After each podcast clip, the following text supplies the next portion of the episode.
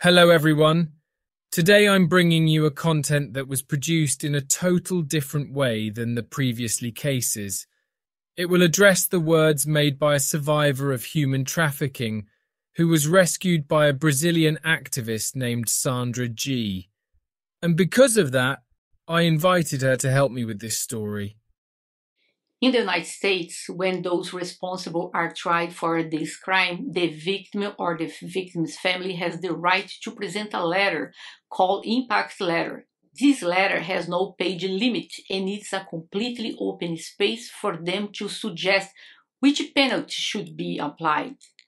The letter that will be presented to you today is from a young Brazilian woman who was trafficked to the United States in 2016 and was rescued with my help just hours before New Year's Eve 2019. Regarding today's case, some names in this letter have been changed to preserve the identity of the victim and the families. This is the story of Luana. September 21st, 2019. Miami, Florida, United States. My name is Luana. In 2016, I was 22 and living in Sao Paulo, Brazil with my family. My parents are traders, and I have a sister who's five years younger than me. In March 2016, I was at a nightclub in Sao Paulo with some friends when a tall blonde boy with blue eyes stared at me insistently. After a few minutes, he approached me and asked if I spoke English. I said yes. Hi, my name is Mike. I'm from Las Vegas. How are you? He asked if I was a model. I said I was when I was 14 years old till 20, but no longer because I was studying. After we talked for an hour, he took my number, and I left. The next day, he called and invited me to dinner. I accepted. He told me he traveled almost every month because he worked for a company that imported coffee because Brazil, Colombia, and Venezuela are the biggest exporters in the world. I saw him for three days after this day. When we were in a bar one night, I wanted to take a photo of him. He said he didn't like photos, so I didn't take one. He walked to the restroom, and when he walked towards me, I snapped a photo of him. He got mad. He took my phone out of my hand and deleted the photo. After regretting having been a little rude to me at that moment, he said to me, I haven't taken a photo in years. I have this scar on my face that hasn't allowed me to be comfortable in any photo. I'm sorry. I apologized, but I learned years later the real reason why he didn't want a picture. He returned to the United States, and the following month he returned to Brazil. We saw each other for three days, and from there we started dating. When he called me, the number was not identified. I asked why he didn't give me his number. He said he didn't use WhatsApp, Skype, or any social media. I'm always traveling through coffee farms, and there's almost never a signal in those places. Besides, calling me without internet would be very expensive. Better let me call you. We saw each other five times in eight months. Three of those times he traveled directly from the US to Colombia and from Colombia to Brazil. I invited him to my house, but he always said he didn't have time because he only traveled for just two or three days. He invited me to the US for vacation in September 2016, but I was studying, and my parents didn't allow it. In November 2016, he came back to Brazil and said he'd talk to my parents. When I met him, he didn't have a beard, but this time he had a beard and prescription glasses. He brought my mom flowers. After meeting my parents, he said he'd like me to spend Christmas with his family, and my parents trusted him. I only found out later why he changed his appearance when he visited my parents. On December 21, 2016, I left for Las Vegas and would stay until February, when classes would start again. Upon my arrival in the States, he sent me a message saying that he was busy with a client and that his cousin Louis would pick me up at the airport with a sign with my name on it. Upon arriving at his house, I saw three girls in mini dresses, high heels, and makeup. I didn't understand anything. They didn't speak English, and his cousin said Mike would be there soon. Two hours later, Mike arrived, and his cousin left with the three girls, who were carrying small suitcases. Give me your passport, please. I'll keep it for you. Here in Vegas, there is a lot of theft, and it is not safe to go out with a passport. I noticed that the front door of the house had a lock that you had to enter a code to open to leave. As a gift, he gave me a mini skirt with a top that only covered the bust which, for lack of a better word, I thought was the most indecent outfit I'd ever seen. I thanked him but told him that I wouldn't wear that outfit in public, since it wasn't my style. I'm not asking if you would wear it. I'm telling you to wear it. He slapped me in the face, so I froze and tried to grab my phone. But he was faster. He took it out of my bag. I just wanted to get out. I think you are not understanding the situation here. Your life, from now on, has changed, girl. Nothing will be the same anymore. He raped me that night. It was horrible. When I asked to leave, he punched me several times and hit my head against the wall so many times. I felt down and I couldn't get up. My sight was spinning. He grabbed my neck, lifted me up, and told me, This is just a demonstration of what waits for you if you don't do what I say. Obey me, or I will take your sister and I will do the same thing to her. To my surprise, he had some photos of my sister. Then I asked, What was that? What was happening? Do you think I go to Latin America almost every month to buy coffee? I realized what I'd gotten myself into. Something I never thought could happen with me. I was trafficked.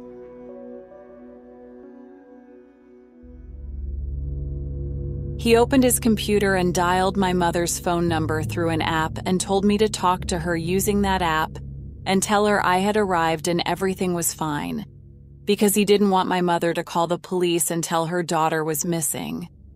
He planned everything. I said everything was fine and that if I hadn't called her in a few days, it was because I was always traveling around the farms with him and there wasn't an internet signal. That's what he forced me to do.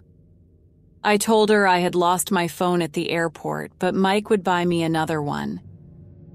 He brought a 50 year old man that same night and told me to have sex with him. You know what you have to do what I want, right? If you want to stay alive, fuck with this client and don't even try to talk to him. I still refused to have sex with that man, and Mike laid me on the bed and covered my face with a pillow. I struggled I couldn't breathe.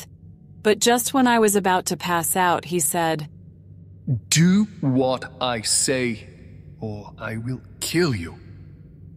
I told the client everything that was happening, and the man didn't want to have sex with me. He asked Mike if I was there against my will, and Mike answered no. Even so, he paid him and left. That night, Mike kicked my back and punched my head so hard I could barely walk. I thought I was going to die. As he pressed the knife to my skin, saying he would kill me, I said I'd do whatever he told me. Those were the worst days of my life. Because I was all hurt, he didn't bring me clients for 12 days. Security guards guarded the house, and there were cameras in all the rooms except for his room. I thought there were no cameras in the bedrooms, but I found out they were. Girls came and went constantly, but we couldn't talk. We flew to Miami after 15 days. I saw one Brazilian, two Russians, and five women from Latin America. One of the girls had a black eye. The worst days of my life began. He brought around 12 men a day and sold me to them, telling me that if I opened my mouth to tell them what I was doing, he would kill me. I asked one of the men he took for help. He was young, and I saw that he didn't know I was trafficked. He just told me, I can't help you. Run away. As soon as the last client left, Mike locked me in the room he punched me in the head several times and in my stomach as well, kicked me in the back, and he said he saw on the cameras that I asked for help.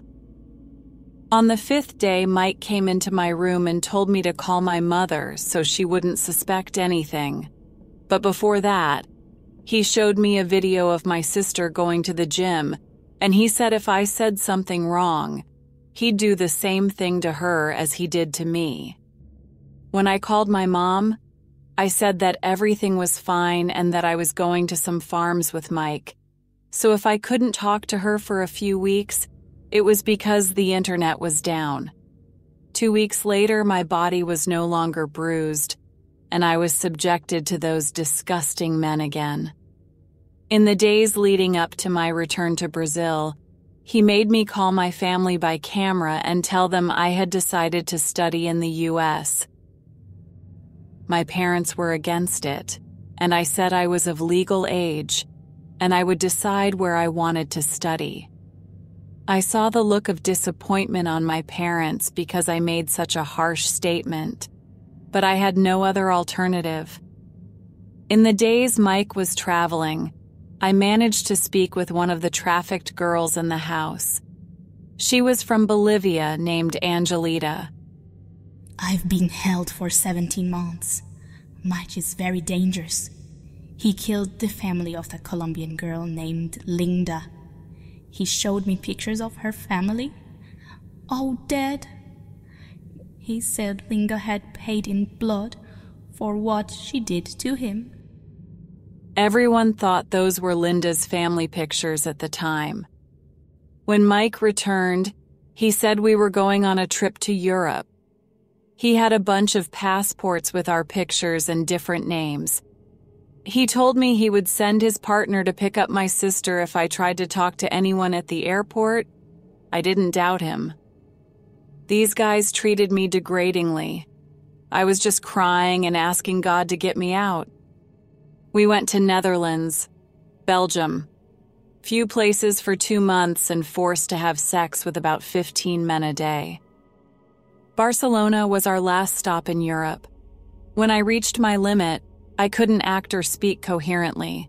So he showed me dead people and telling me he had done that to the family of a trafficked girl, saying it would happen to my family if I didn't listen to what he was saying. He showed me about five pictures of girls that were dead and bloody. I was terrified. When we returned to the United States, I would have to go through immigration alone but on the plane, he showed me a video of my sister talking to a guy in English, and he said his partner had Tatiana nearby, so I shouldn't do anything stupid at immigration. I was always sold to people in Miami, Las Vegas, and Chicago. Sometimes I was taken to someone's house, sometimes to a luxury hotel. I talked to my parents once a month. My mother complained a lot because I didn't have a phone. I said I could use Mike's phone and what would I need it for? I heard Louis tell Mike on the phone I was freaking out and I had to be thrown out. I thought I was gonna die. I didn't know where I was, just the city. And I didn't have internet or phone. I was abused mentally, physically, sexually, always. It was December 2018 and I had a bad cold and a fever so he said I couldn't work and brought me medicine. When I spoke to my mother on December 23rd, she told me something was wrong with Mike and me. My mother explained to me that she had contacted the American Embassy in Brazil but failed. My father hired a private investigator. She told me that the detective stated there was no one with Mike's first and last name in the United States. Mike was next to me after I had to translated everything my parents were saying. He hit me hard. Next day, a security guard at the house passed me and whispered, You're next. I didn't feel threatened, but like he was warning me. On December 24, 2018, I begged Mike to use the app he had on the computer to call my mom because it was Christmas Eve and they'd be even more suspicious if I didn't call them. He had been drinking a lot so he let me use the computer for 10 minutes using text messages, but warned me of the consequences. When he fell asleep next to me, I went to Google and tried to type police online, but everything was blocked. I tried several words, but nothing worked. However, unbelievable when I typed human trafficking, it opened a website. I had to register, but I did it quickly so I could clean up the computer history, something I knew how to do. And I saw on the website a lot of people talking about abuse, domestic violence, human trafficking, and I also saw people talking about the lawyer Sandra G. So I entered into one of the chat rooms, but I couldn't chat online, only post. In my message, I said I didn't know the address where I was, but I was being held in a house against my will. I said he had people working for him in Brazil who knew where my family was. The only information I knew for sure was that I was Miami. As Mike opened his eyes and asked what I was doing, I couldn't write anymore, and I saw the death in front of me. I was talking with my sister while at the same time I was cleaning the browser history. As he napped next to me on December 28th, I convinced him to let me talk to my mother for five minutes, he authorized, but I didn't speak with her. I went to the website and saw that the lawyer had answered my message. Hey, Você se interessa por crimes reais, serial killers, coisas macabras e tem um senso de humor um tanto quanto sórdido? Se sim, você não está sozinho. Se você precisa de um lugar recheado de pessoas como você, venha conhecer o podcast Pátria Amada Criminal. Todas as semanas tentamos entender o pior da humanidade. Nesse processo a gente ri, chora, fica brava, fofoca, porque afinal de contas é assim que a gente fala quando está entre amigos. Suas novas melhores amigas trevosas estão aqui no Pátria Amada Criminal. Your IP is blocked. I have informed ICE and the FBI that you appear to be a victim of human trafficking. You need to know that he showed you photos of dead people saying that he killed them. This is not true. If he's saying he's going to kill your family, that's not true either. Everything he's been saying is simply to scare you into not letting you get away. I need you to trust me. You don't know me, but I'm an attorney and activist against human trafficking in the United States. I need you to help me so I can help you. It's all close to the end, believe me. Do you know if you are going to travel soon? If yes, when, what time, and where? Please tell me your full name, your parents' name, and their phone number. The authorities need to warn them. I sent a message saying that I would be traveling in three days, but I didn't know the time, to where or what name I would be traveling under. I just wrote my name and said I was Brazilian. As she was online at the same time as me, she responded in less than a minute in Portuguese. I had no idea, but she was Brazilian too. You need to do exactly what I'm going to say. These guidelines are from the FBI, not mine. There is no way for them to know who you are or what name you will be using to board. At the airport, after checking in, say you are not feeling well, pretend you are about to faint, and keep saying you don't feel well. When you're passed through the security check area, tell them you cannot walk and you need a wheelchair to take you to the plane. When you board using the wheelchair, ICE and FBI agents will be there. When the agents approach you, they will identify themselves. When asked for your name, say your real name. They will know that you are the trafficked person and they will get you out there. On December 31st, 2018, I did what Sandra told me. I was terrified, but it was my last chance. An hour before the flight, I told Mike I wasn't feeling well. It was a flight to Las Vegas, and I only found out when I was boarding. After going to the bathroom, I told him I was too weak and thought I would pass out. He got angry and told me I had to get well soon, but I told him I was really bad and needed a wheelchair. I'm sure Dee didn't attack me because we were in public. He asked one of the guys to get it for me.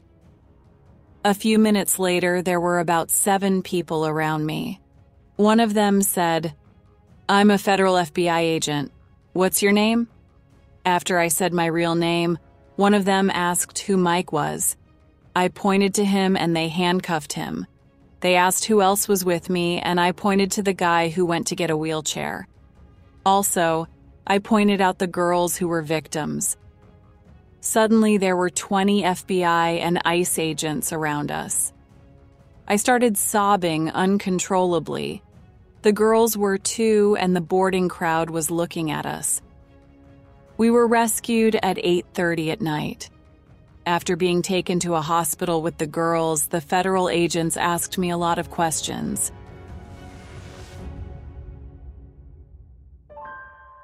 My parents arrived in the U.S. on January 4, 2019, and said my physical condition was awful.